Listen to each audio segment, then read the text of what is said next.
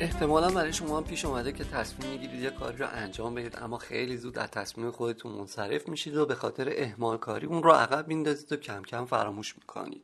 خب معمولا ما وقتی که در شرایط خاصی قرار می‌گیریم مثل دیدن یه نفر که خیلی خوب و مسلط به زبان خارجی صحبت می‌کنه یا دیدن یه ورزشگاه با شکم صاف و تناسب اندام جذاب و خیلی شرایط دیگه ای که هرکس قطعا خودش در مورد خودش بهتر می‌تونه بفهمه دچار جوگیری شدید میشیم و تصمیم جدی می‌گیریم که یه کار جدیدی رو شروع کنیم و برای اون هم سخت برنامه میریزیم و خیلی فوری می‌خوایم بتونیم هدف خودمون برسیم. و در مورد یادگیری زبان احتمالا اینه که میریم آموزشگاه ثبت نام می‌کنیم فایلهای صوتی آموزشی رو روی گوشیمون دانلود می‌کنیم کتابها و دوره های آموزشی رو خرید می‌کنیم و تصمیم می‌گیریم که از فردا روزی دو ساعت زبان یاد می‌گیریم روز اول و دوم دو ساعت روز سوم یک ساعت و بعد از حد دو هفته هیچی خب این اتفاقا معمولا در کارهایی که هنوز برامون به صورت عادت در نیامده پیش میاد. دلیل اون هم اینه که مغز ما به شکلی کار می‌کنه که نسبت به تغییر و انجام کارهای جدید به علت نداشتن مسیر عصبی مقاومت می‌کنه و این بدترین اتفاق ممکنیه که می‌تونه برامون پیش بیاد. چون شاید بتونیم فیل سوار مغز خودمون رو تا دو سه روز به صورت منطقی قانع کنیم که اون کار رو انجام بده. اما فیل پرقدرت ذهن شما خیلی زود حوصلش سر میره و بیخیال میشه. استعاره فیل و فیل سوار نظریه جانانتان هاید روانشناس دانشگاه ویرجینیا و نویسنده کتاب فرضیه خوشحالیه که به خوبی این موضوع رو برامون تفسیر می‌کنه. اگه داستان فیل و فیل سوار رو نمی‌دونید الان براتون خیلی ساده و شفاف توضیح میدم. یه فیل بزرگ رو در نظر بگیرید که یه نفر روی اون سواره و افسار فیل رو کاملا در دست داره. خب حالا اگه از شما بپرسم تو مسیری که فیل و فیل سوار در حرکتن برای جهتیابی و تعیین مسیر تصمیم گیری به عهده کدومشونه قطعا جواب شما اینه که خب معلومه دیگه فیل سوار. OK حالا فرض کنید این فیل و این فیل سوار استعاره از ذهن شما هستن. بخش تحلیلی و خودآگاه و منطقی شما. همون فیل سواره و بخش احساسی و ناخودآگاه و غیر منطقی ذهنتون هم همون فیل شیش‌تنیه. خب الان اگر از شما بپرسم توی تصمیم گیری های کوچیک و بزرگ روزانهتون چقدر فیل سوار تصمیم گیرنده است و چقدر فیل؟ بازم جوابتون به حالت قبلی یکیه؟ در واقع شاید اینطور به نظر برسه که چون فیل سوار افسار حیوان رو در دست گرفته رئیس و راه بره. اما واقعیت اینه که کنترل شخص سوار بر فیل خیلی متزلزله. چرا که فیل سوار نسبت به فیل خیلی کوچیک و ناتوانه. این یعنی اینکه هر دفعه که فیل شیشتونی اراده کنه و در جهت مخالف حرکت کنه فیل سوار خیلی راحت بازی رو بهش میبازه. یا به قول قدیمی ها هر که با گنده تر از خودش در افتاد ور افتاد. بنابراین این تفسیر دقیقا می‌تونه در مورد ذهن ما هم مساق پیدا کنه. یعنی فیل سوار بخش منطقی ذهن ما و فیل شیشتونی بخش احساسی مغز ما هستن. پس تمام دفعاتی که باشگاه ثبت نام کردید و نرفتید تمام نصف شبهایی که به افرادی که نباید پیام می‌دادید و دادید تمام لحظه هایی که با شنیدن بوی غذا رژیم خودتون رو شکستید در حقیقت برای انتخاب ادامه مسیر فیل گنده شیشتونی احساس شما تصمیم گرفته نه فیل سوار کوچیک منطقی شما. پس اگه می‌خواید کنترل فیلتون براتون راحت تر باشه باید مسیری رو انتخاب کنید که برخلاف میل فیلتون نباشه یا حرکت در اون مسیر براش طاقت فرسا و غیر ممکن نباشه. بنابراین راهش اینه که همیشه فیل و فیل سوار رو با هم حرکت بدید. چون هر کدوم از اینا اگه بخوان تنهایی تغییری به وجود بیارن تقریبا نشدنیه. مگه اینکه دوتاشون برای اون تلاش کنن. این یعنی اینکه توجه داشتن فقط به بخش احساسی یا فقط به بخش منطقی براتون کارساز نیست. چرا که فقط در صورتی حتما موفق میشید که بتونید این دوتا بخش رو به تعادل برسونید. خب الان لابد می‌پرسید چیکار باید بکنیم؟ راستش باید این فعالیت جدید رو که هنوز بهش عادت نکردید رو خیلی خیلی کوچیک شروع کنید که برای فیلتون خسته کننده و حوصله سربر نشه. مثلا به جای مطالعه روزی دو ساعت زبان فقط روزی 20 دقیقه برنامه ریزی کنید.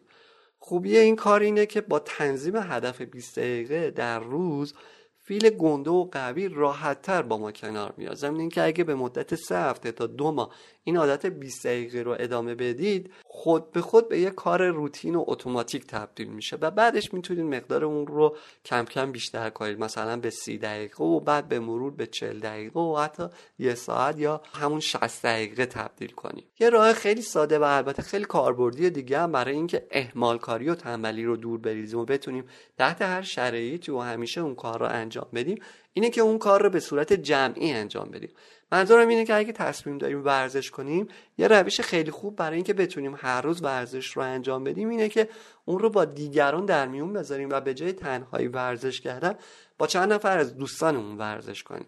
اینطوری اگه حتی یه روزم حوصله اون رو نداشته باشیم یا فکر احمال کاری به ذهنمون برسه به خاطر اینکه به بقیه قول دادیم و باید با اونا همراه بشیم معمولا راحت تر به اون کار می‌پردازیم. نکته دیگه ای هم که حتما باید همیشه به اون توجه داشته باشیم اینه که همونطور که گفتیم به دلیل ساختار خاص و ویژه مغز ما که معمولا برای تغییر ایجاد مقاومت می‌کنه و سعی می‌کنه همه چیز رو در حالت عادی و شرایط فعلی نگه داره به شدت پیشنهاد می‌کنیم که همیشه برای ایجاد عادتهای جدید فقط از یه عادت شروع کنید یعنی هیچ وقت تصمیم نگیرید که از فردا چند تا مورد رو به برنامه روزانه خودتون اضافه کنید.